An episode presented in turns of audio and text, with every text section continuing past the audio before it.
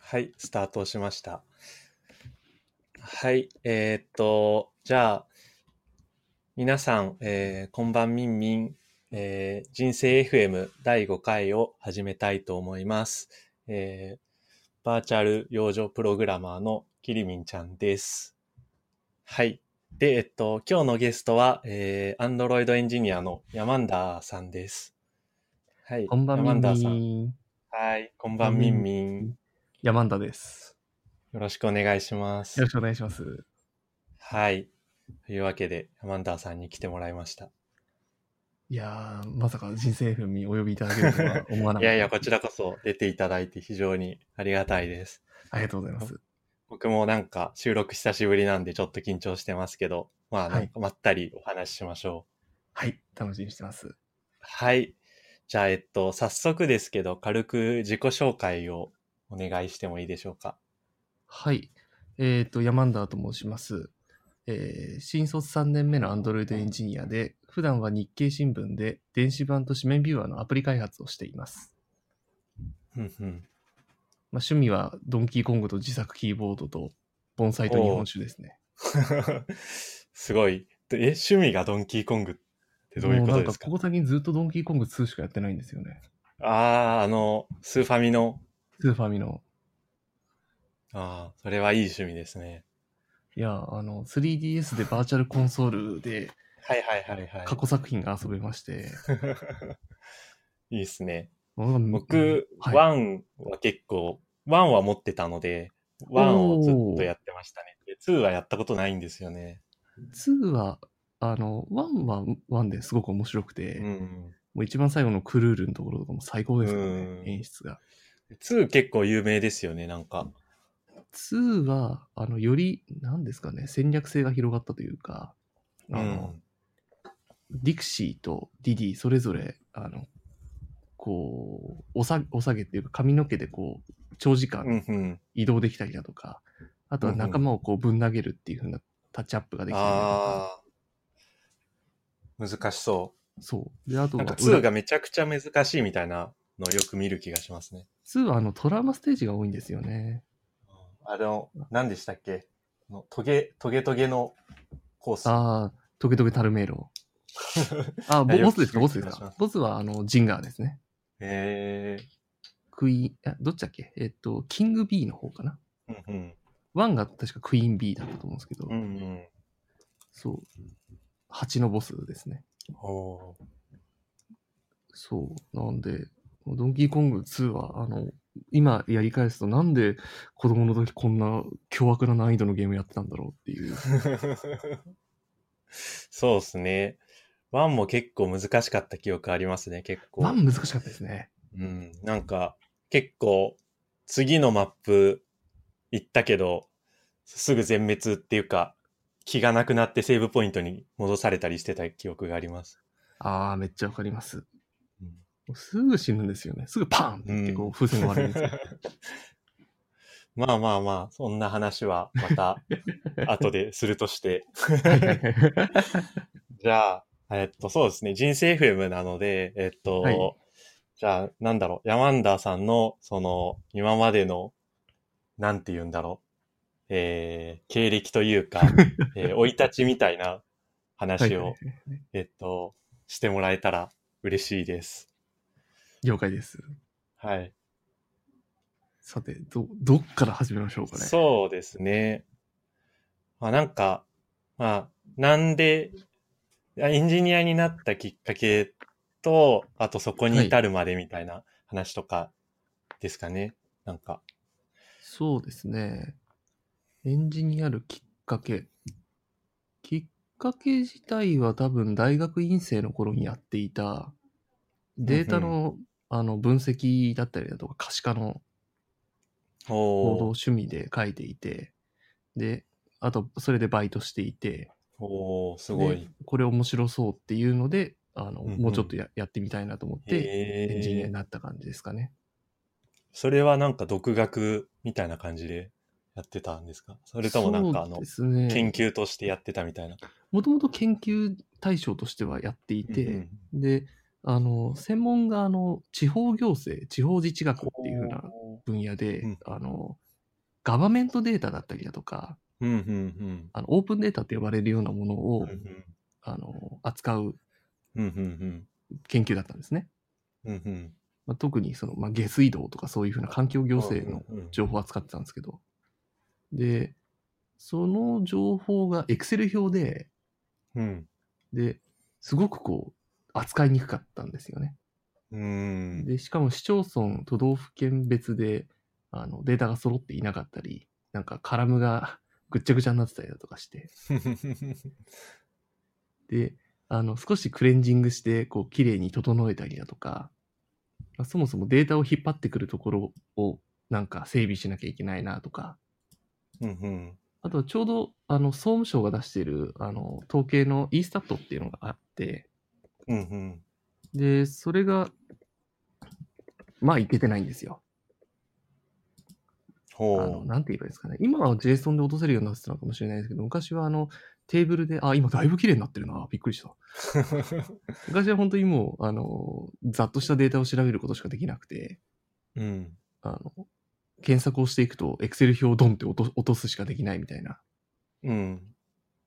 で、その後ちょっと API が追加されて、あの、うんうん。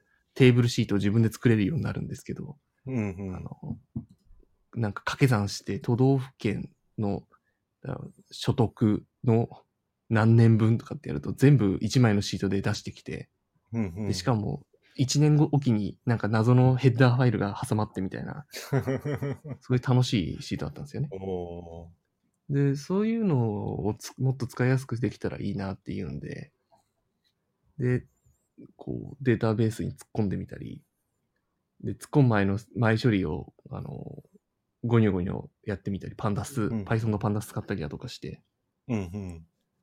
やったりだとかしてましたね。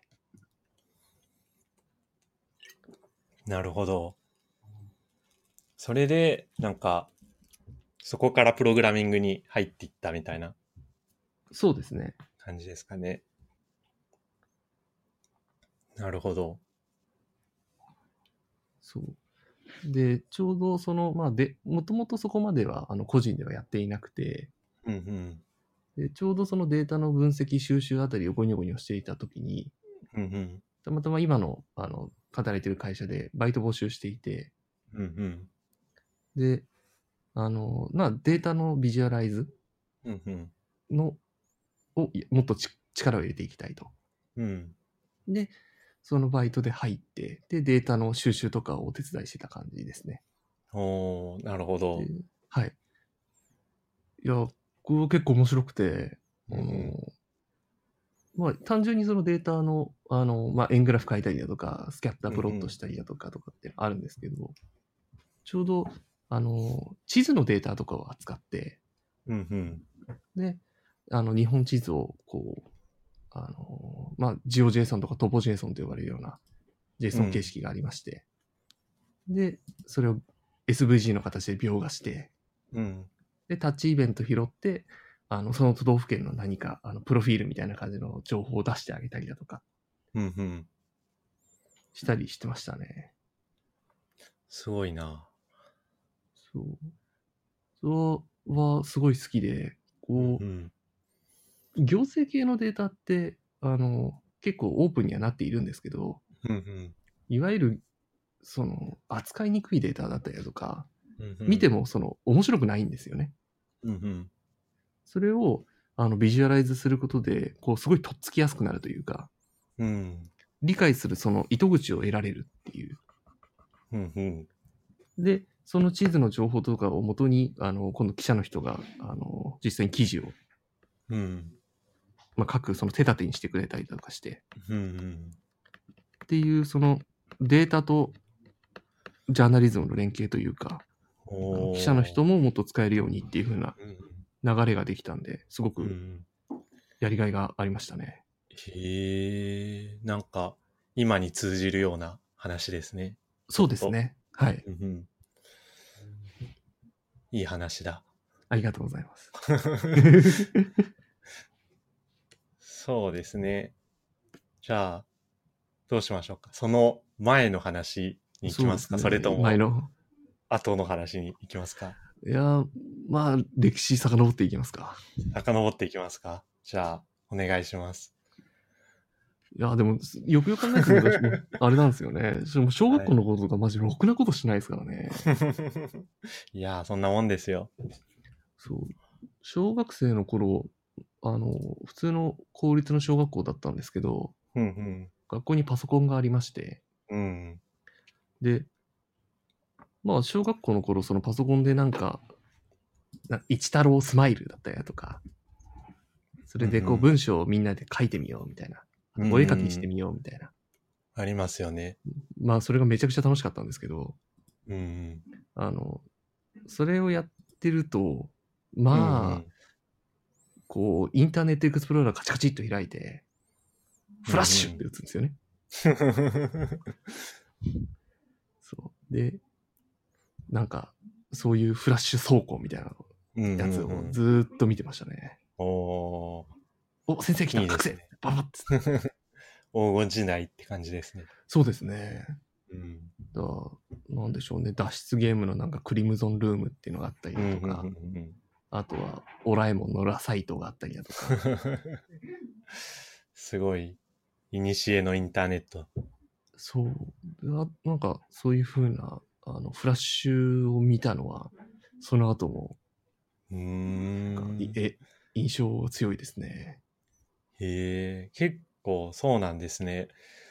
あの、はいきりみんちゃんとかの世代だと、あれですね、結構、中学生ぐらいの時に、そういうの見てた感じですね。そういうの流行ってあたー感じありますね。なんか、大体中学校から高校ぐらいの時になんか、あの、2ちゃんが結構話題になったりとか、はいはいはい。電車男とかのブームがあったりとかっていう感じでしたね。なるほどですね。そうすると僕がそれやってたのは多分、小学校5、6年ぐらいだと思うんですよね。そう、大体そんな感じですね。で、ひたすらにそれを見て楽しんでたっ ていう。うん。だそういう意味だと、その後ニコ動があったので、うんうん中学校の2、3年ぐらいはニコ動の、ちょうどあの頃仮ですかベータですかああ、そうですね。最初出始めの時ですよね。はい。うんとかを見てましたね。うん。うん。あと YouTube がちょうど確か出始めの頃だったので、うんなんか YouTube で面白い動画が上がってないかなっつって、うん。うんなんかその頃流行ってたあのパソコン誌がいっぱいあったじゃないですか。うん。うんうんうん。あの、今今も多分親友者とか残ってますけど、はい。それを買ってこう、アングラな世界への入門しようみたいな。ああ。なるほど、なるほど。はい。ありますよね。そう。で、うん。まあ中学校の頃そういうふうに見ることが圧倒的に多かったんですけど、うん。あとは学校のパソコンになぜかあの、フォトショップのエレメンツが入っていおてー、すごい。そう、どこにそんな金あったんだろうっていうのが未だにわからないん 謎けどです。ね。それで、絵描いたり、うんあと。は、コラ画像を作ってましたね。ええやば。こう、投げ縄ツールとか使うと、こう、切り取れるじゃないですか。で、あの、なんだ、えっと、消しゴムじゃなくて、スタンプツールとかで、こう、周りとこう、ちょっとつなげてみて。おおー。で、もう、しょうもないコラ画像いっぱい作ってましたね。結構ディープな中学生ですね。ディーブなんですかね。なんか、授業中に何俺やってんだろうって今思うと。そう。だやっぱり、その、フラッシュとかで見たあのコラ画像って自分で作れるらしいぜっていう。うんことが多分モチベーションだったのかもしれないですね。うん。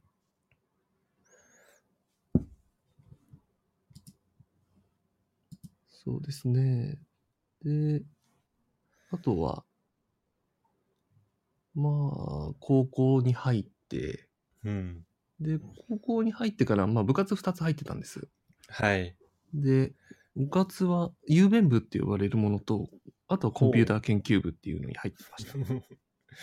郵便部ってすごいですね。そうなんですよ。名前いかついっすよね。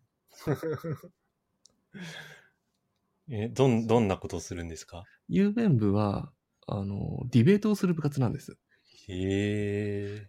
あの、肯定側と否定側に分かれて、 で、あの、一つの論題について、うえっん。と、まあ、討討議するというか、ディベートをする感じでして、なかなか渋いですね。そう、たまたまなん、あの、知り合いの先輩が入っていて、うん。で、あの、けん体験に行ったらなんか面白そうだったっていうので入ったんですけど、えー、すごい。意識が高い。意識、そうっす ね。なんか、どちらかというと、あの、人前で話すのが苦手だったんで、こおうう、強制的に、こう、人前で話さざるを得ない状況に持っていかないと話さないなっていう、おーすごって い。いう、ショック療法みたいなモチベーションなでしるた、ほ。ねど。すごい な。そう、それで、ずっと話してたら、だんだん早口になってる自分がいて、であとは、独特なそのイントネーションとうん。話し口調になっていくんですよね。うーん。なるほ ど。そう。ま、今でも、ね、引きずってますね、その喋り方。え、どういうのですか例えば。なんか本当に、あの、登壇するときとかにも、うん。あの、はい、これから話すことは3点あります。1つ目はこういうことですとかっていうふう な、 ああ。ナンバリングって呼ばれるものとか、うんうんうん。あとはサインポスティングって言って、どこうに、んこれから自分は何を話そうとしているのかをこう、あうの、ん繰り返し言うんですよね。うんうんあの、忘れちゃってる可能性があるんで、相手が。うん。うんうん。そうああ、確かに、この間の勉強会の時のヤマンダーさんの発表も結構、こう熱が入ってたというか、そう。結構、熱かったですね。ありがとうございます。いやーなんか、そう自分でやってて、これは、もう、あのー聞いてて、聞きにくいんじゃねえかなっていう風な、熱量で押し切ってるかなんだっていう、なるほど。そう。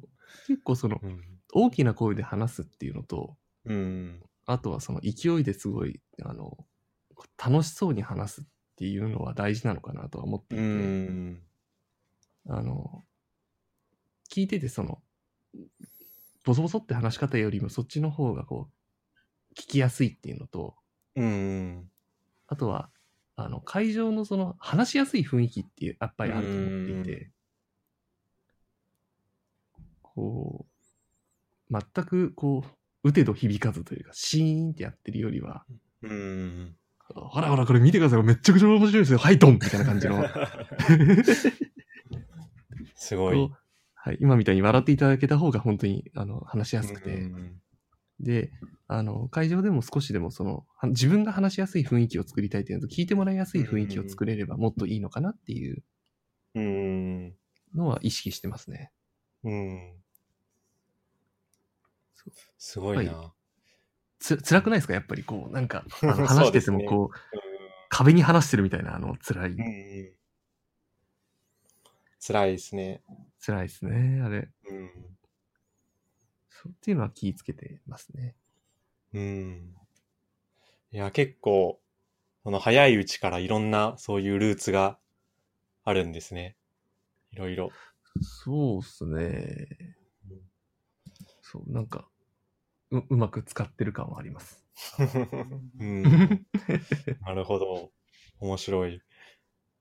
そうでもう一つは、えーっと、コンピューター部。コンピューター研究部うん。これな、あの、ちゃんと研究している、今でも付き合いの長い友達がいるんですけど、うん。その友達はちゃんとやってたんですけど、僕はスマブラやったり、スタークラフトやったり、東宝やったりしてましたね。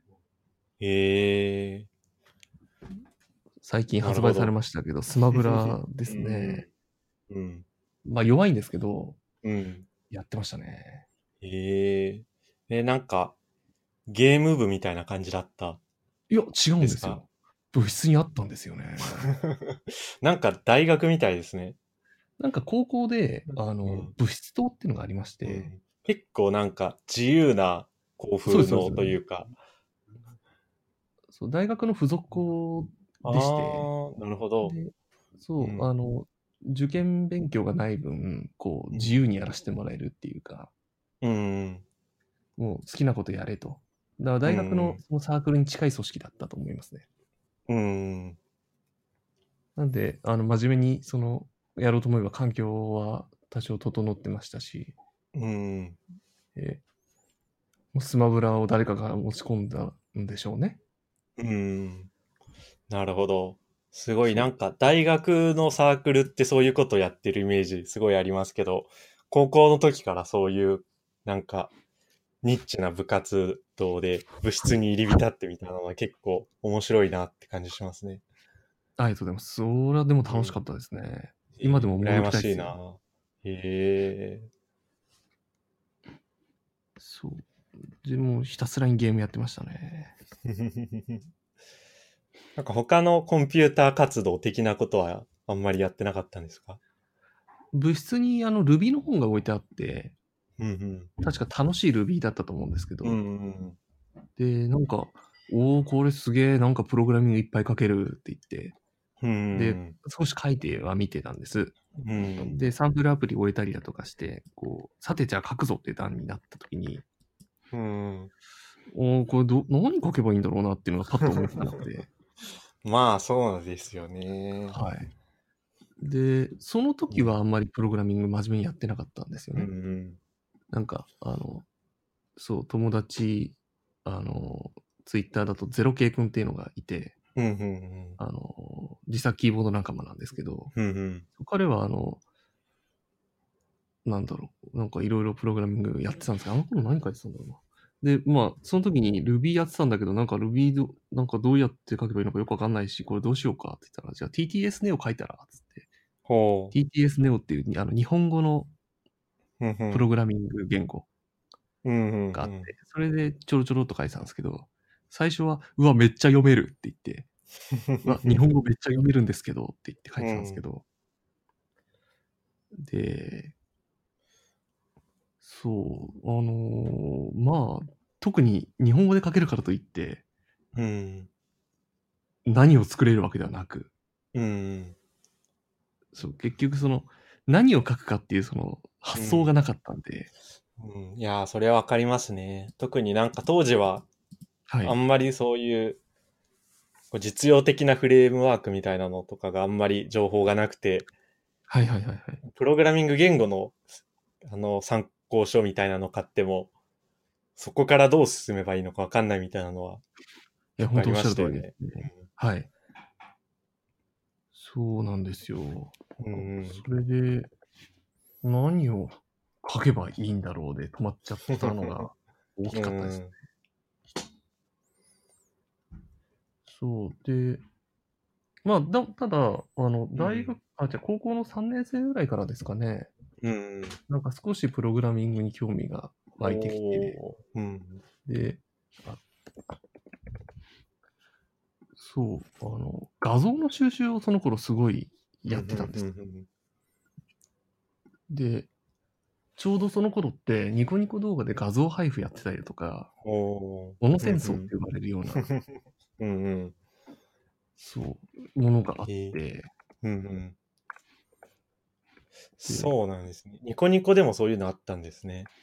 あ、じ、あの、VIP とか以外でってことですかああ、そうそう、そうですね。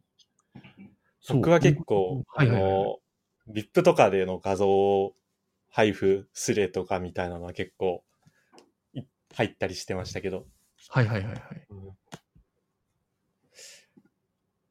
で、あの、まあ、VIP の方も見てはいたんですけど、うんうん。ニコたまたまニコニコで、その、大量が配布みたいな感じで、はいはいはいはい。なんか、あの、おのろだにあげて、うんうん。で、おのろだ、なんかもう懐かしいですね。なんうんうか、ん1時間に1回しかダウンロードできないとか、はいはいはいはいはい。なんかそういうのありませんでした。ありましたね。そう。で、それをやっていくと、まず、まあ、毎回その1時間待ったりするのが、だんだん辛いんですよねう。んうん。で、あのー自動化してなんとか取れないものかなってうん言って、で、こう、自動でポチポチしてくれるような自動化ツールを探し始めて、うんで、持ってくると自分の環境とかでうまく動かなかったりするので、うん。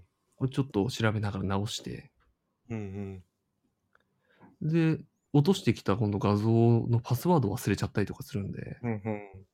おパスワードメモするか管理しなきゃってなって、うんうん。で、あの、ちゃんと管理するにはじゃあどうすればいいかなって言って、まあ結局なんかテキストかなんかで管理してたんですけど、うんうん。で、今度パスワードをじゃあなくしちゃった時こじ開けるかって言って、うん。ブルートフォースして、あと自う書ん攻撃もしたのかと思うんですけど、うん。で、パスワードを集めて、で、今度、じゃあ画像これ管理しないと大変だなってう言んって、で、最初フォルダで、あの、人力で管理してたんですけど、うん。なんかもっといい方法ないかなってう言って、ん。あの、Google のその頃出したピカサっていうソフトで、うん。あの、それぞれキーボードショートカット当てはめて、見た瞬間にチャチャチャチャチャチャって押していくっていうすごいですね。そう、結局、なんか今思うと、はい、うん、あ、ごめんなさい、あ話したい。どうぞどうぞ。そう。あの、人力で考えてるんで、そうの、ん今だとその AI とかそういうのでこう自動判別してっていうことができるんでしょうけど、うんうん、って感じですね。うん。いや、でもなんか、やっぱりそういう、こう、いろんな人に、こう、人生 FM とかで話聞いてると、みんな、こう、そこで、こう、手動から何か最適化しようって考えるところが、やっぱり、すごいなって僕は思いますね。うんうんうんうなんんか結構僕とかは、なんかあんまりそういうセンスがないのか、割と手動で頑張っちゃう方なんですよね、いつでも。はいはいはいまはあ特に若い、もっと若い頃っていうか子供の頃とかそうでしたけど、なんかひたすらこう手作業でこう、地道に整理したりとかい。はい。やってましたね。いやでもやっぱりそう、そうなりますよね。やっぱりやりますもん。そう。なんか、でもなんか、ある一定の個数超えるともう嫌になっちゃって、うん。うん。そう1ギガの画像ファイルとかをもう、画像ファイル組んですけど、うん。地獄でしたね。すごいですね。いや、なんか途中からその、うん。おかしくなってきちゃって、うん。あの、最初はその、キャラクターが好きでうん。画像を集めてたはずなんですけど、うん。途中から画像を落としてくることが楽しくなっち ゃって、ああ、まあなんかそういうのありますよね。こうなんかもう、探して収集すること自体がこう、に取り憑かれるみたいな。そうそうそうそうそうそうそう、なんか手段と目的がなんか入れ替わっちゃってるみたいうな。ん。そう。まあ、ただ、自分でその、ちゃんとコードは書いていなくて、その頃。うん。あの、あくまでもそのツールとかを組み替えたりだとか、今そこに落ちているうん、コード、その頃どうやってコードを探したのかちょっと覚えてないんですけど、うん。なんかコードをその多分ググって探して、うん。で、それを手元でポチポチ動かしてたっていう。ほなんで、自分では書いてないですね、ほとんど。う。うん。そうむしろ真面目にやってたのは DTP ですかね。おー。DTP をやってたんですね。そうなんですよ。で、あの、もともとは、うんあの、DTP はアニメの、あの、ロゴあるじゃないですか。漫画とかでもいいんですけどはいは。あれを、あの、ちょうど、確かゆず屋さんだったかな。うん。ゆず屋さんっていう、あの、老人サークルがありまして、うん。うん。で、ここの方が、あの、フォント、どのそのアニメのロゴはどういうフォントを使って作ってるよっていうのを、うんうん。全部その同人の方でこう解説されてて、書体の研究ってやつですね。おー。うんそう。この書体研って呼ばれる書体の研究って本がめちゃくちゃ好 きで、うん。うん。そう、秋葉の虎の穴行って通って買ってたんですけど、えで、なるほど、フォントというので遊べば、うこうん自分でロゴ作れるじゃんっえてー。いうう。ん、うん。なるほど。そうなんですよ。えー結構それ羨ましいですね。僕、あんまりフォントが未だにそんなに興味の対象じゃなくて、はいもはっとい、は本い。当に詳しくなりたいと思っても、どうしてもなんか、割とこう、なんだろう、適当に済ませてしまうところがあって、全然知識が増えないので、うんうんうん本当に興味がある人、興味があること自体が結構羨ましいなって思いますね。なんか街とかその普段見かけるあれって一体なんであうんああいうふうに読みやすい読みにくいとかうんうん。なんかこれ文字似てるけど、なん、なんなんだろうっていうのに興味うをんうん僕は持っていきましたね。うん。うんなるあほとはど。、その、一から全部作ってるのかと思いきや、そのうんうベんースとなるやつを、こうちょっと、ちょちょっといじって、うんうん。アニメのロゴとか作ってるのを見ると、こう、なんか真似して作りたくなるなって言って、うんうん。でそういった時に、あ、フォントが使えるじゃんって言って、うんうんそう。で、未だにフォントは好きですね。うん。うん、なるほど。いい、いいですね。 はい。いい趣味だと思いま皆す。 はい。いや、僕も本当興味持ちたいなってすごい思ってるんですよね。なんかうんうんうんデザインにもっと強くなりたいっていうのはずっと思ってて、わかります。うん、なんですけど、なかなかフォントとかは最近ようやくなんかかすかにっていう感じなんですけど、でもなんかやっぱり基本、基本書体とかも、のパターンとかはいもはい全然なんか読んでもっていうか、あの、調べても覚えられないんですよね。やっぱそれはうんうんうんうん結構適性っていうか、あるのかなっていう気がしてますね。好きな人と、そうでもない人っていうので。が、すごい、僕最初入った時は、まあ今もそうですけど、うんあのなんかいいなで済ませてますけどね。うーん。なんなんかこれ好きっていう。うんうんでそれ、それ以上でもそれ以下でもなく、こうんう、うなんかいい、いいって、 うん。小塚ゴシック、なんか好きっていう。うん。なんか読みやすいって言って。なるほど。なんか、あの、アンドロイド開発してても、あのー、まあ、最近だと、その、ノトとか、あうんうの、んボトってあるじゃないですか。うんうんあと、弦の角ありますね。とかがあるんで、まあ、充実はしてますし、うん。基本ああいうフォント読みやすいんで、うん。いいかなとは思うんですけどね。うん。あの、新聞のアプリ作ってたりすると、はい。あの、やっぱりその、ずっといい文字を読んでるときにうん。違和感があったりするんですよね。うん。例えば、あの、文字の感覚だったりだとか、うん。こう不自然にこう例えばあの記号形ってあるじゃないですか。なんかは紙い括弧だったりだとか、はいはいはいはい。丸句読点ですね。うん。あれのスペースが気になっちゃうんですよね。うんうん。なんでこんなとこにこんな間隔空いてるのみたいうん。な。で、まあそれはあのしょうがないんですけど、うん。それをうまく調整するために、なんかウェブだうとん、あらかじめその薬物、薬物って言われるんだけどですけど、うん。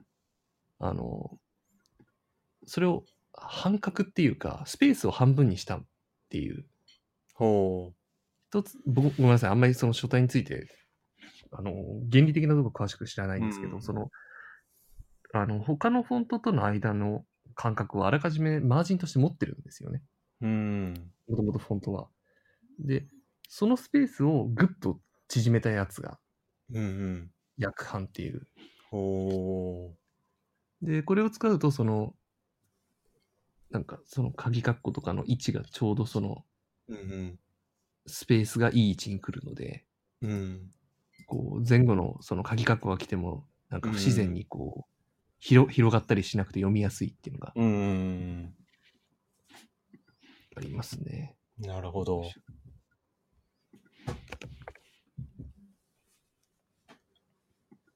そう。まあそんな感じですかね。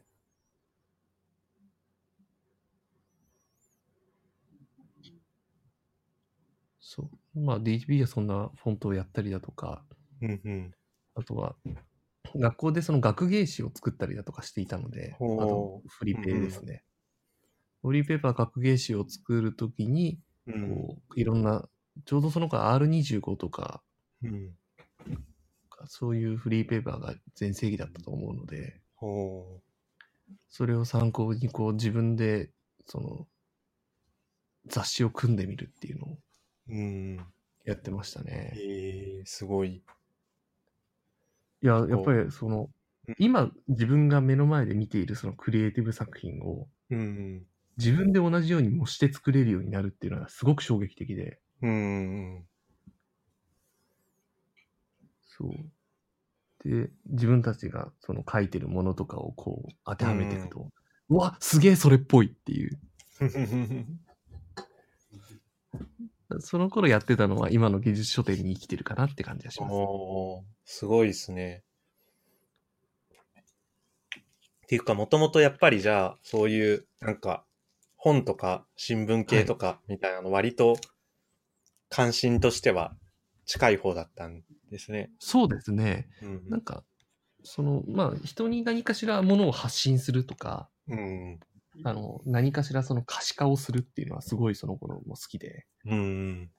で、しかもその、本とかっていうのは物理本が、物理的なデバイスなので、はい。それが手元にあることのなんか嬉しさうん。を感じてましたね。なるほど。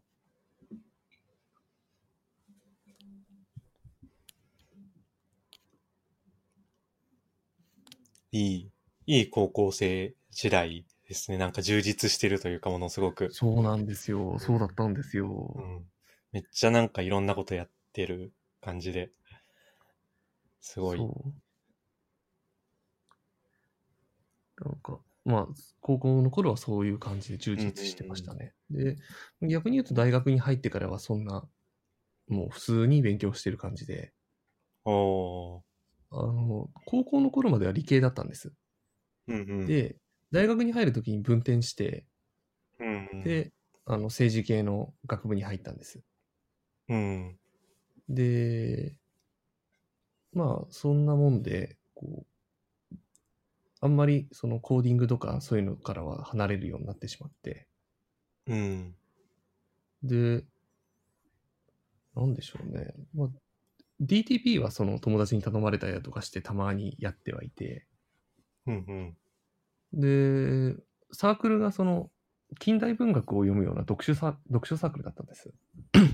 ほで、まあ本読んで、う。うん。で、毎週一本、その、誰かしらがゼミ形式で、そうっす。自分はこう読んだっていうふうな解説をを。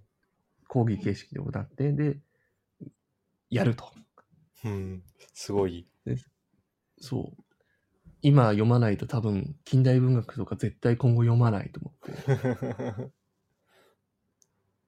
そう。大、高校の頃の部活の先輩が大学のそのサークルに入ってて呼ばれたって感じですかね。おー、なるほど。はい。で、まあ、あとはその授業とかで、その、やっぱりこう、プログラム書きたい欲はあって、うん。授業でその PHP とか JS とかうん。 SQL とかうん。の授業は取ってはいたんですけど、うん。いわゆるその CS 的なバックグラウンドがあるわけではないですし、うん。あとはその、まあ、授業でやる内容っていうと、本当にもうチュートリアルぐらいで終わってしまうので、うん。本当にあのふわっとなんとなくやるで終わっちゃってた感じですね。うん。なるほど。そう。大学の時はもうそんな感じですね。うん。で、まあ、直接的な大きな契機として、大学4年生の頃になんか学内でアプリケーションコンテストっていうのがあって、へえ。で、ちょうどそのなんかビジネスコンテストとか流行り始めたうんうん感じで、で、大学としても推していきたいと。うん。うんうん。で、そのアプリケーションコンテストに応募した時に、うんうん。あの、なんか、こう、DTP 的な画面構成とかはざっと書くことはできたんですけど、うん。実際のコーディングの部分が全然ダメで、ちょうど確か、えっと、Android アプリ、iOS アプリ、Web アプリケーションがどれかを出せみたいな。ああ。あの正確に言うと、その出したら得点が高いよっていう、確か書きぶりだったと思うんですけど。で、出したんですけど、そのアイディアとそのプロダクトですよね。うん。で、ただ、そのプロジェ、プログラミングできなかったんで、そのアイディアだけで出して、うん。で、結構、そのアイディア自体は確か、それなりに評判良かったんですけど、で、ただ、コードがなかったんで、ああ。決勝進めなかったんですよね。なるほど。で、あ、なるほど、これ、どうしたものかなと思って、うんうん。で、あ、自分でこれコード書けないとダメだなっていうふうにその時思ったんですよね。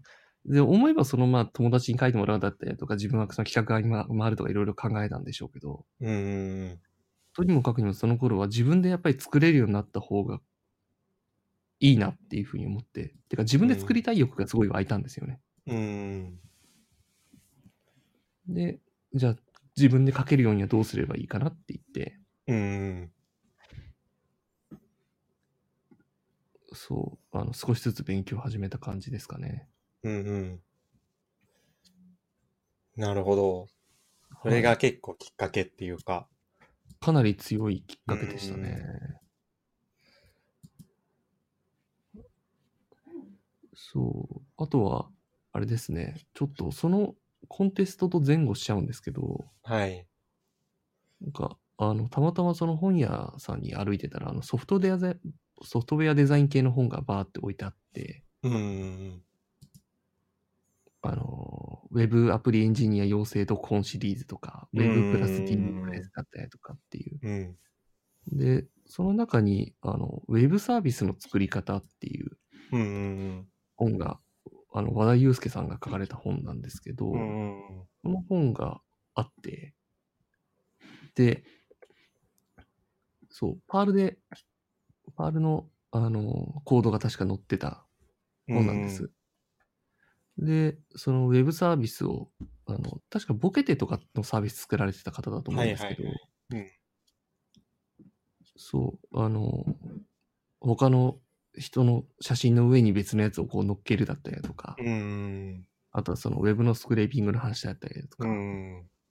そのウェブサービスをそのエッセイ風にこうどういう風な思いでその作るかとか企画するかとか開発するかとかっていうのをすごい読みやすく書いてある本でへえ。でそう今まではその自分で細々その手元で消費するものを作っていたんですけどうんうん。なんかあこんな風にその自由にもっと作品出していけばいいんだっていううんうん。で、出してしかも、あの、いろんな人に使ってもらえると、そのなんか敷居が下がったうんうん感じがしましたね。なるほど。はい。で、いいですね。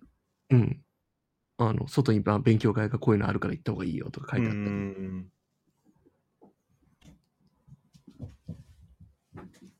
それが、それも大学生の時ですかそれもそうですね、大学多分3、4年生ぐらいだったと思うんですよね、4年生かな。うんで、1年発起して少し勉強を始めたと。おーで、その後何を思ったのか大学院に進んで、うんで、文系大学院生で、うん。うんで、あの、地方自治のもうちょっと研究をしてたという感うん。うじんですね。うんうんその頃の内容は別に今全然関係ないですね。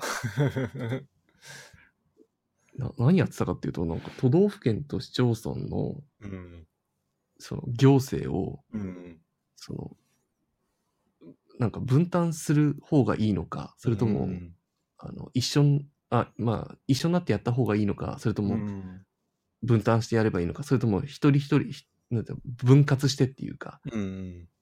都道府県は都道府県、市町村は市町村みたいな感じで、完全に独立させてやるべきなのかとかっていう、その責任の分担の方法みたいなうん。をやってた感じですね。うん全然今と関係ないですね。なるほど。でもそこでなんかデータ分析とか結構やってた感じですかね。そうですね、そうですね。ん。研究の中で、あの、必要になったその環境統計とか、うん。人口動態だったりとかうん。を、あの、自分でゴニョゴニョ始めた感じですね。うん。なるほど。はい。で、バイトしながら、あとはスキルを磨いていって、うんって感じです。うん。うん。なるほど。なかなか結構、でも、盛りだくさんな青春時代というか、10代そうですね。後半という か、いろんなことに手出して結構いろいろなんかいい経験をしてる感じですね。いや、そうおっしゃっていただけるとありがたいいでや、すすね。ごいいいなと思いました。ありがとうございます。うんしかも、なんかそれが結構今になんかいろいろ、いろんなことがこう今につながってるような感じが、やっぱり聞いてるとしますね。そうですね、確かに。なんか、昔好きだったあれを今また自分でやっている感がうーん。ありますね。うんうん。いいですね。そう。やっぱりたの楽しいですね。あの、うんエンジニアでやってうると。ん。そう。やっぱりこう自分でなんかそのものを作るってなんか楽しうん。いです。そうですよね。うん。わかりります。キリミンさんが本当にこう、キリミンチャンネルされたりだとか、うん。キリミンちゃんのあの VTuber されたりだとかするのみんなすごく好きで、うん。いや、ありがとうございます。いや、本当にあのうん刺激的で、うん。おおこれはやったら楽しいだろうなっていうのを思いながら見ています。うん、そうですね。いやそういう意味だと、ううんんあの、絵を描けるっていう、そうん。の、うん。絵を描くモチベーションが素晴らしいなって思ってます、うんキリミンさんの。そうですね。あれもなかなか結構やっぱり、はい。なんとかモチベーションを捻出してる感もありますけどね。うんうんうんう。うんけどまあやっぱり、やりたい、やれるようになりたいことだから、はい。まあなんとかモチベを捻出してやってるっていう感じですね。そのモチベーションっていうのはどういう感じですかうーん。やっぱりなんか僕結構絵描くこと自体が楽しいっていうよりは、ななんか絵描ける人への憧れとか、可愛い、すごい上手い絵絵のがものすごく好きっていうのが、気持ちの方がすごい強いんですよね。なるほど。だからなるほどなんか、気がついたら絵を描いてしまってるみたいなタイプではなくて、うんうん。なんか、絵がか、うまい絵が描ける人への憧れから、どうしたら自分もそういう風になれるのか一生懸命考えて、なんとか練習を積んでるみたいな感じですね。結構、僕のめっ場合は。ちゃすごいじゃないですか。すげうんえ。だからまあなんか本当にこう、絵が好きで好きでしょうがなくて描かないとはい死んじゃうみたいな人にはかなわないなとは思ってるんですけど、うんうんうんうん。まあでもプログラミングにしてもそうですけどね、結構、まあなんそうかです好ねきといえば好きだけど、どちらかっていうとやっぱりこう、すごい人への憧れとか、うううなんか物を作ることへの憧れとか、そういうのがモチベーションにあって、ううなんか、もっと勉強しなきゃみたいな、モチベーションが湧いてくるみたいな感じですかね。いやー素晴らしいですね、うんめっちゃポジティブなモチベーションなるほどなそういや絵もかい描けるようになりたいなっていうのは思うんですけどん。こうどうしてもこう描きたいなで終わっちゃうっていうか、ん。あでももしかしたら、そのうん書きたいと思って実際に書いてみるっていう時点で、まあ、嫌いな方ではないというか、まあ、好きな方なのかもしれないですね。普通の人に比べたら。うんうんうんなるほどですねうんそうそうですねうんえ働き始めてからはどうですかそうですねいやもう楽しくて仕事たまんないですねおー素晴らしい。で、入ってから一番最初の配属で、うん君は Android エンジニアだ、ドンっていう。うん、新卒で今のところに入った感じですかあ、そうです。おおー今の、でうん今の。名前を出しても大丈あ、夫。全然問題ないです。日経新聞さん。そうですね。で、あの、最初そのバイトの頃に、あの、データビジュアライズをやってたりだとかうん。していって、で、ちょっとサーバーサイドの仕事をさせてもらって、おおあの、ジャンゴフレームワーク、ー Python ですね。んで、Facebook のインスタントアーティクルっていうのがあありまして、あの、アンプみたいな感じで、その、Facebook 上でサクッと記事が読めるっていう。うんうん。それがちょうど、あの、大学院の最後の年かなんかに、うんうん。あの、入って、で、それに記事配信するような API を作るっていうのをやったんです。うんうん。で、そういうのをやったんで、お、なるほど、じゃあ僕はサーバーサイドをやるのかなとうんうん。思っていたら、ところがどっこい。アンドロイドエンジニア。なるほど。そう。そこでちょうど、あの、あ、そうです。そ運こ命で、がうんいや、そこで運命が決まったわけですね。そうですね。なんか、もともとその、あの、学生、大学生の時、スマホを持っていなくて、うんうん。で、スマホを欲しくて欲しくて、うんうん。で、なんかアプリすげえ面白いぞと。うんで、あの、モンスターハンターかなんかだったと思うんですけど、うん。うんモンスターハンターのゲームをやりたくて、うん。 APK どっかからこう落としてきて、うん。で、あの、エクリプスだったと思うんですけど、なんかエミュレーターを立ち上げて、うんうん。で、そう、あのエミュレーターは一体何のエミュレーターだったか全然覚えてないんですけど、Android エミュレーターを立ち上げて、うんうん。で、その APK を落として入れ入れたんですけど、もう、うんあの当時のエミュレーターが重くて重くて、うんうん。わかります。うんなんかまともに全然使えそうそうそう使い物にならなかったですよね。全然ダメでしたよね、確か。っていうかそもそもなんかエミュレーター起動しなかったですよね、全 然。なんか重すぎて。そう。起動したと思ったらなんかあうの、んキーボード1入力するために固まるみたいうな。んうん。そうただ、全然その知識がなかったんで、うん。なんか、その、とりあえずエクリプスっていうので開発できるらしいぞと。うん。で、Android のこれとこれとこれを揃えれば、とりあえずインストールできるぞと。うん。やった、思い、ダメだ辛い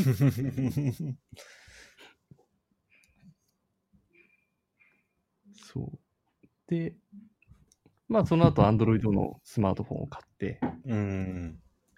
一番最初に買ったやつが確かシャープの SH02E とかだったと思うんおですけー。ど。あ、そうですね。アクオスフォンゼータですね。うんうん。を買って、そう、やってて。で、まあ、それ結構良かったんですけど、なんで、うんあの iPhone ユーザーではなかったんで、うんあ Android か、よし、来た、任せろと。普段使って いると。なるほど。そうで、父と出会った感じですね。うん。なるほど。そう。な父とは、その、同じ、その年度の入社だったんです。あそうなんですね。はい、うん中東でいらして、うでん。、僕は新卒でっていうう。 ん。で、そう。一番最初、君は、あの、アンドロイドをこれからやるけれども大丈夫っていうふうに言いました。大丈夫ですっていうふうに、なるほ ど。元気よく返事した覚えがありますね。すごい。そう。すごい出会いでしたね。うん。で、あの、本当にアンドロイドの開発の基礎の基礎から、うんテストの書き方から、うん。おーエンジニアとしてどう振る舞っていくべきかっていうところまで、そううん本当に父の背中を見て育った感があります、すごいいや羨ましいですね。いやーー本 当、本当よかったっす。あの、基本的にチームは、その、当時、あの、パパと二人チームっていう感じだったんですかアンドロえイっドは。とですね、あの、アンドロイドはもう一人あのもいて、う、うんうん。で、あんまり、あの、勉強会に参加される方ではなかうったんうので、んで、あの、実は実は3人チームでうんうんやっていた感じですね。なるほど、なるほど。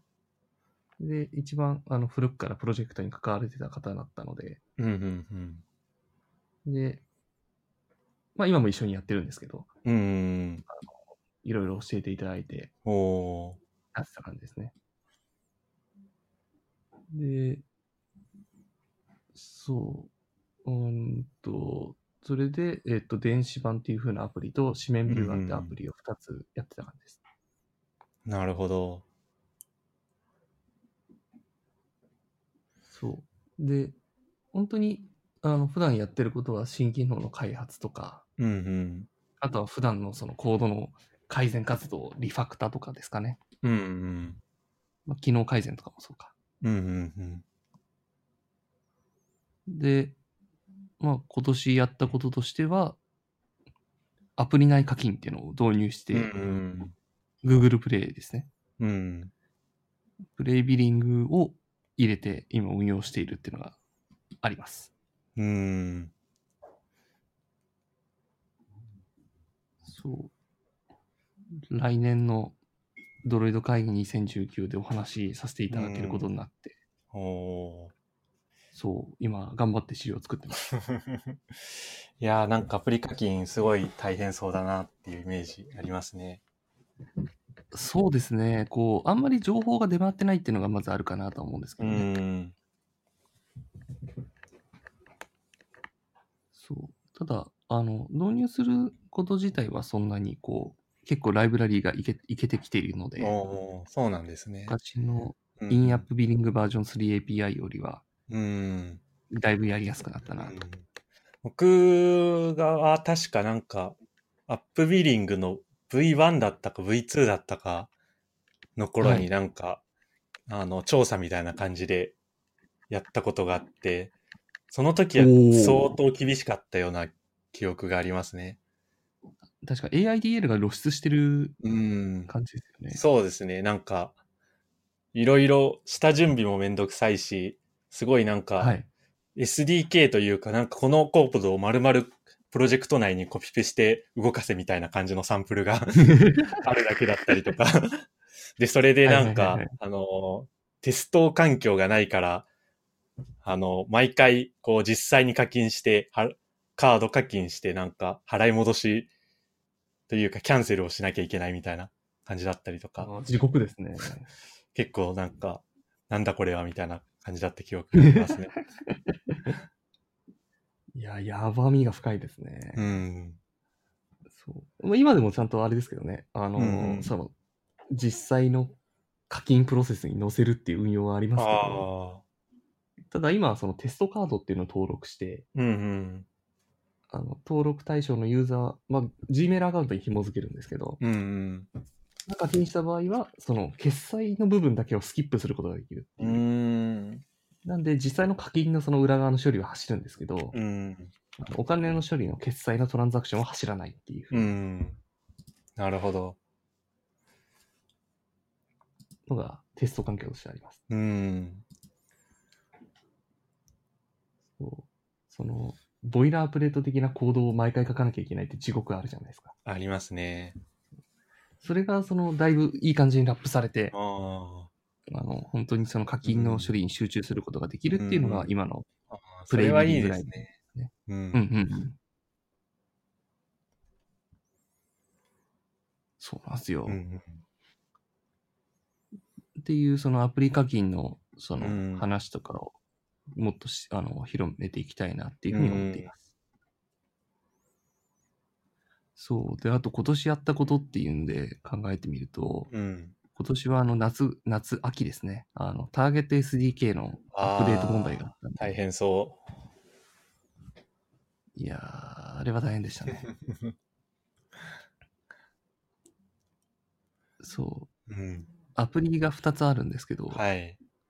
弊社は。で、1つのアプリは Android Oreo で止めたんです。うん。ただもう1つは僕が勢い余って、あのー、パイまで持ってっちゃって、おー。で、これは Android すごいす X ねまで。や X っちゃっもた、っていう。 X ももう入ってるんやっちゃっでた。そうです。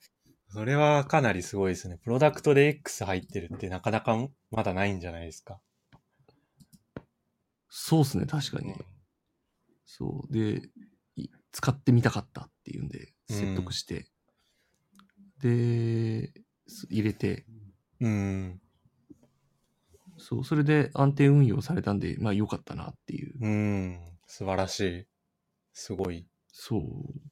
だから今思うと本当に必要だったかって言われ ると、まあ、は勢い余っちゃったなって感じはありますけど。うん。そう。で、まあ、8とか9に行くと今度、あの、スタート、あの、通知回りとか、うんバックグラウンド処理の挙動が変わったんで、うん。あの、スタート4バックグラウンド呼ばないと落ちるとか、うん。そう。それがもうただただ辛かったですね。うん。辛そうちのアプリはその、自動ダウンロード機能っていうのがありまして、う。ああ。あの、一定時間になると、まあ、長官とか有刊のタイミングで、その、最新の媒体をダウンロードしてくるっていう機う能なんですけど、ん。データが重いんで、その Wi-Fi 環境下でダウンロードしたいっていううん。ユーザーの方が多くて、うん。でその対応するんですけど、こう、同図に阻まれるんですよね。ああ、銅図すごい厄介ですよね。そうなんですよ。あれはなんか、開発者的にも厄介だし、ユーザー的にも挙動がよくわからないし、はい。誰が幸せになるんだみたいなところはそ正うな直んちですよ。ょっとありますけど。あ銅図もそうですし、まあ、うんそのバッテリーが最適化されるっていうのはいいんでしょうけうど、ん。もうちょっとなんとかならなかったのかなっていうう。ん。特にお堅い案件とかだとなんかこう、挙動がふわふわしてるっていうのが非常にこう、説明しにくいですからね。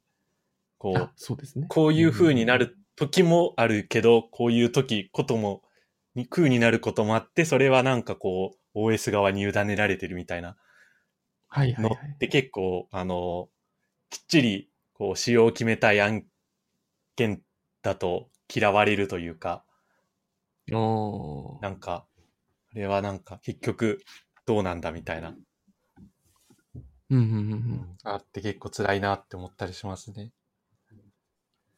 いや、それ確かにそうですうね。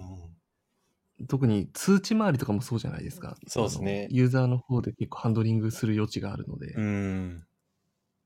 なんか、なぜか、この間なぜか届かないことがあったんだけどとかって言われ て、なるほど、みたいな。うーん。なるほどんか多分バグじゃなくてそういう、たまたまそういうなんかあれだったと思うんですけどね、みたいな。なんか、はあ。辛いみたいな。はいはいはいはい。でも調査します、みたいな。そう。あとは、アンドロイド開発してすごい楽しいなと思うのは、端末固有のバグとか踏む、あー、タイミングなでんすかかね結構未だにありますよね。ありますよね。そう。なんか、ウェブビュー周りでこうカスタム入れちゃったかなとうか、ん。パーミッション減らしちゃったかなみたういんなとか、うんそう。なんか、特定の端末、特定の OS だけで落ちる系のバグに遭遇すると、ちょっとドキドキしちゃいますよね。うん。そうですね。そう。なんかまあ、そういうのやったり、うんうん。あとは最近はストーリー機能っていうのをなんか追加して、あの、なんでしょう。今までそのニュースとかって速報とかの情報をこうざっと読んでもらうって感じのが多かったんですおけー。ど、はいはい。なんか、もっと長尺のそのコラム的なうんうん。もっとまとまった時間があるときに、その実際のお話、ストーリー的な感じで読めるうそんの機能、コンテンツの再発見じゃうないですけど、ん。昔一度流したけれども、もう一回今読んでも面白いよねって、そのうん。枯れないコンテンツをこうう、んもっと押していきたいっていう。なるほど。で、はい。あの、今一緒に働いてるオガパンさんが中心になって、うん。あの一緒に実装していった感じですね。おーオガパンさんもすごいですよね。オガパンさんマジ最高っすよ。 あれすごいですからね。うんオガパンさんとヤマンダーさんってどっちの方が年上なんですかは、オガパンさんの方が。ああ、そうなんですね。うんうん。はい。で、もうすごい、その、物腰柔らかで、丁寧にレビューしてくださいまうんしたし、うん。あとすごいチーム改善系がすごい、へ勢いがあっえ。うんうん。その、ずっとその CICD 環境があんまり整ってういなくて、ん。その APK ファイルをあの鍵かけて、スラック上で手渡しするみたいな運用をしてたんですよね、おーうん。で、さすがにまずいよねって言ってたんですけど、うんどうしてもその、後回し後回しうになってたんですけど、ん。もう、入ってこられて、すぐ、これはダメだっていうんで、パッと直してくださっ てすご。今は、あのーあれですね、ファブリックベータとデプロイゲートで配信してます。うん。そう。で、あとはそういうふうなフロー改善だったりだとか、うあとはん。チームの底上げで、その、マテリアル、マテリアルデザインの勉強会開いたり、おおーコトリンの勉強会開いたり、すごい。それは社内でみたいな感じですか社内でうん有志で集まってっていう感じで、えで、あとはその普段やってるやつを、うんあの後回しにしちゃうんで、リントとかを潰すその日を設けて、そう。で、ボスと掛け合ってくれてー、うん。で、あの、必要なことなんでっていうんで、あの、チームでこうやっていくっていう、おおーすごい。そう素晴らしいです。で素晴らしいですそれこそアーキテクチャの見直しとか、うんリファクターとかも、もうガンガン進めてくださいますし、うん。非常に学びが多い毎日ですね。ああ、それは素晴らしそう。第二の父ですね。い。 第二の父。第二の父。うん。あれ、なん、あの、父がアメリカに行ったのと、割と近い時期にヤマンダーさんが入ってきたみたいな感じなんでしたっけうんうんうんうん。父がアメリカあ、にヤマンダーさんじゃないや行。かれえっ、と、えっ、と、オガパンさん、オガパンさんが。たのあ、少しは遅れてというか、はあの、時間がああ。経過してからですね。うんなるほど。とに 2, ヶ月うんか3ヶ月ぐらいかな。うん。あの確か時間離れてたと思いますね。うん。そう。なんで最近はその父の行動を見ることがなくなってしまったんで寂しいですね。うん。そうですね。父、父ロスは深刻ですね。ですようね。ん。そうう。ん。とりあえずツイートで見かけると、父っていうふ うに、キリミンさんと一緒に送ってるってういう、ん。うん。もうこっちから行くしかねえかっつって。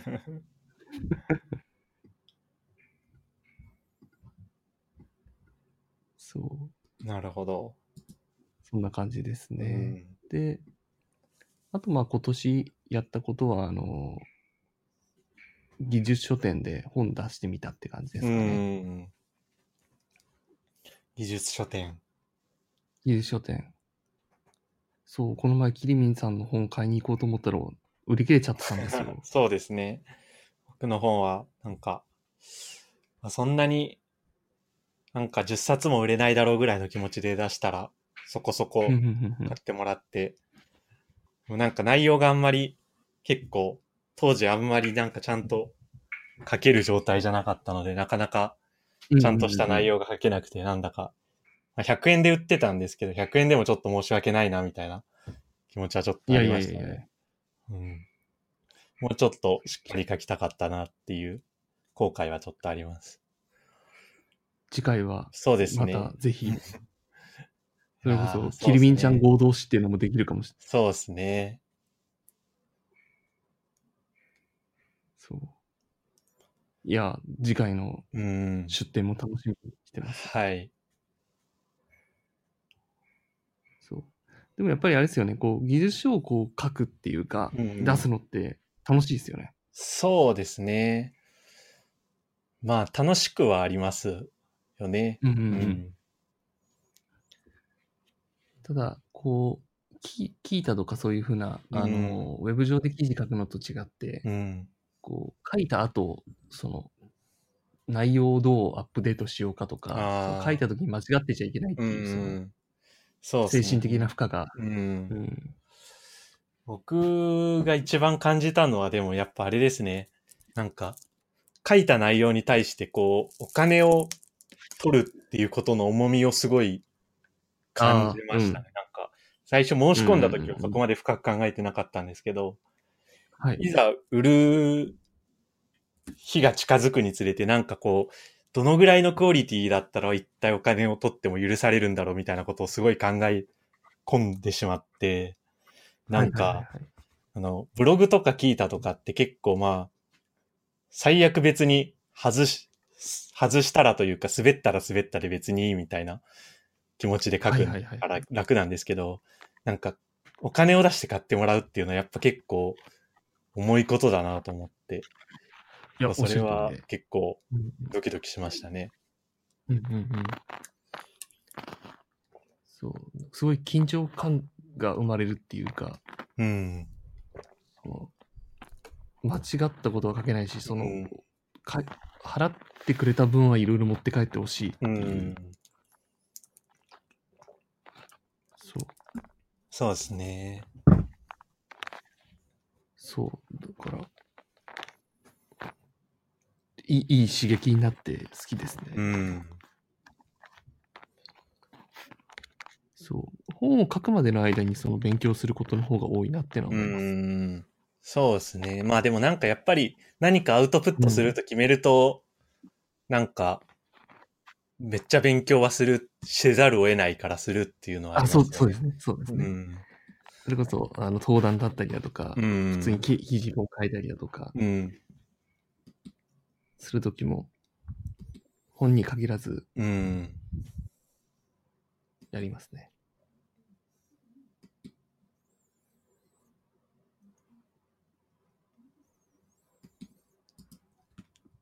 はい。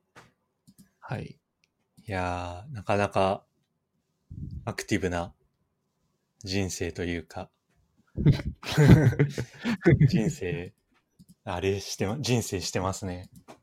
人生してますうか、んやったー。 いやー、すごいなんか、いろんなことをやってきて、それが結構ずっと今につながってるんだなっていう感じしするし、なんか、すごいなって思いましたね。ありがとうございます。はい。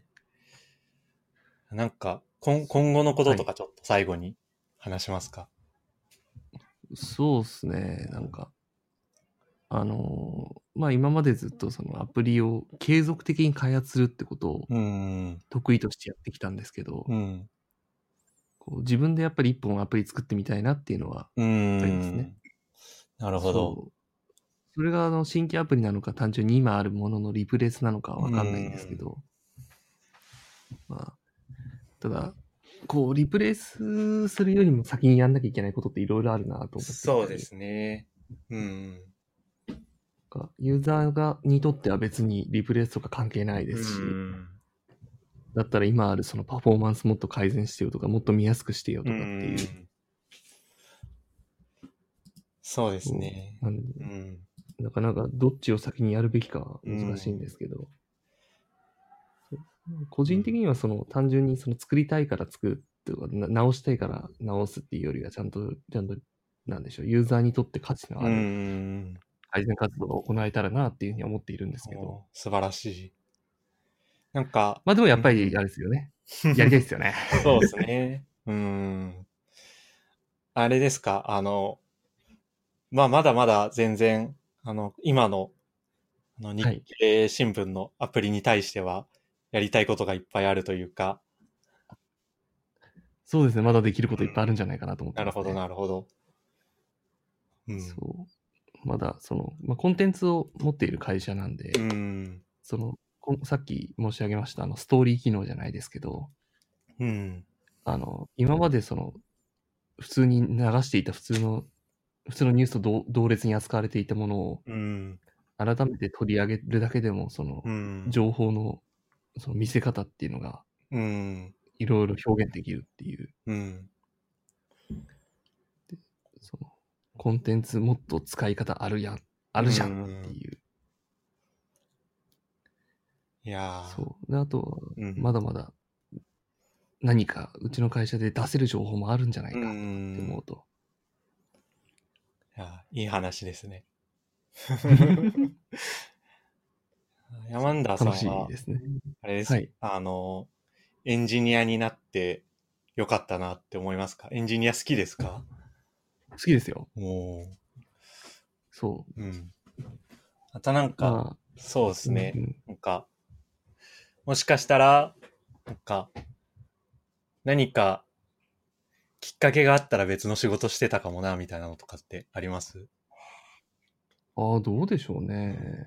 割と結構、前のめりでエンジニアになった感じですかそう、それはあると思いますうね。ん。なんか、うーん。何をやってたかな。 何やってたかちょっと思いつかないですうね。ん。なるほど。あでもそれはなんか、何いいことだと思いますね。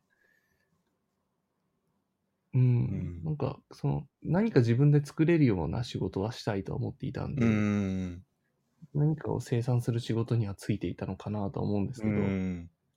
何かしらその、エンジニアって呼ばれるものに対しての憧れはありましたね。おー素晴らしい。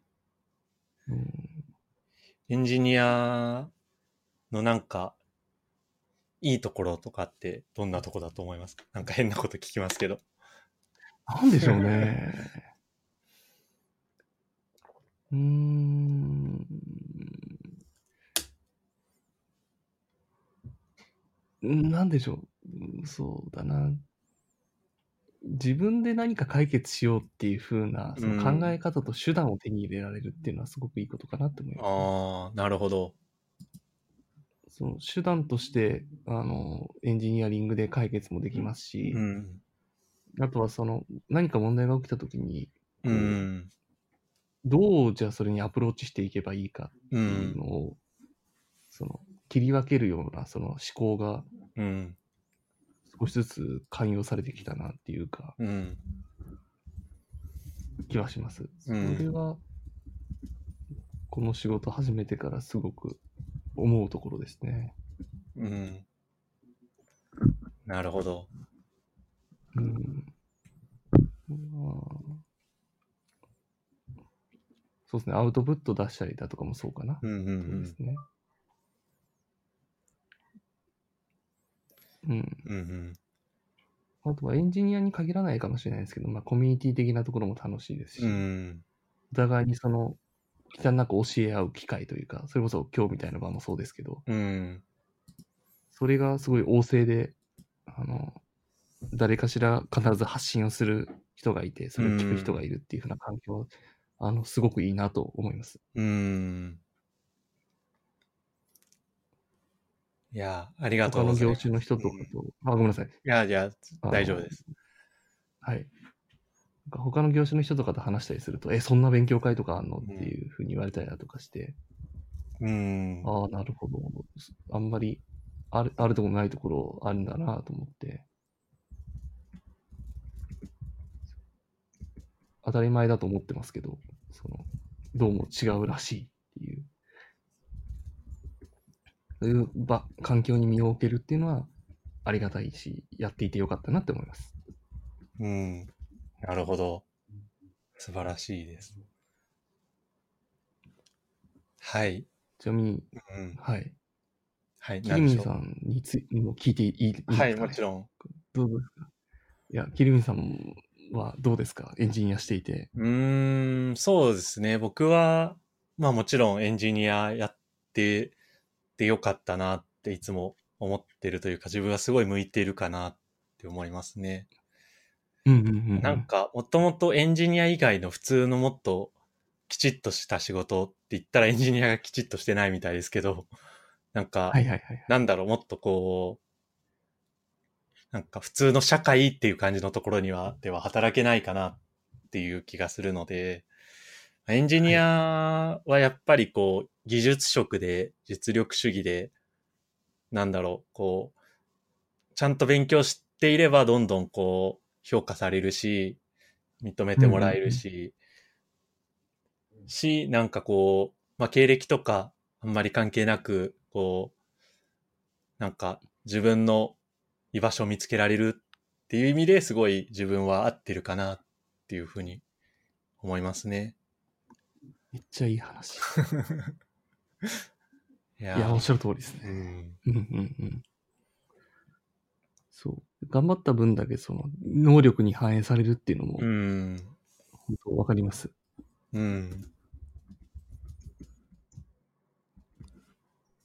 そう。はいこういろいろとい、生き生きと発信されてるキリミンさん、すごく素い敵でやすー、。ありがとうございます。いや、ヤマンダーさんもすごいアクティブに活動されてて、すごい、いつもすごいなと思って見てます。ありがとうございます。うん。嬉しいです。し、まあ結構、あの、勉強会とかでいつも声かけてくれたりとか、あの、なんか仲良くしてくれて、すごい、いつも感謝してますっていう感じです。いやいや、こちらこそ本当にいつもありがとうございまうす。ん。いやー、すごい、また遊びに行きましょうっていう感じですね。 ぜひぜひぜひ、楽しみにしてます。はい。じゃあ、一旦、えっと、本編はこの辺りで、はい、はい。えっと、終わりにしようかなと思います。はい。それでは、ヤマンダーさん、今日はありがとうございました。ありがとうございました。はい。またねー。またねー。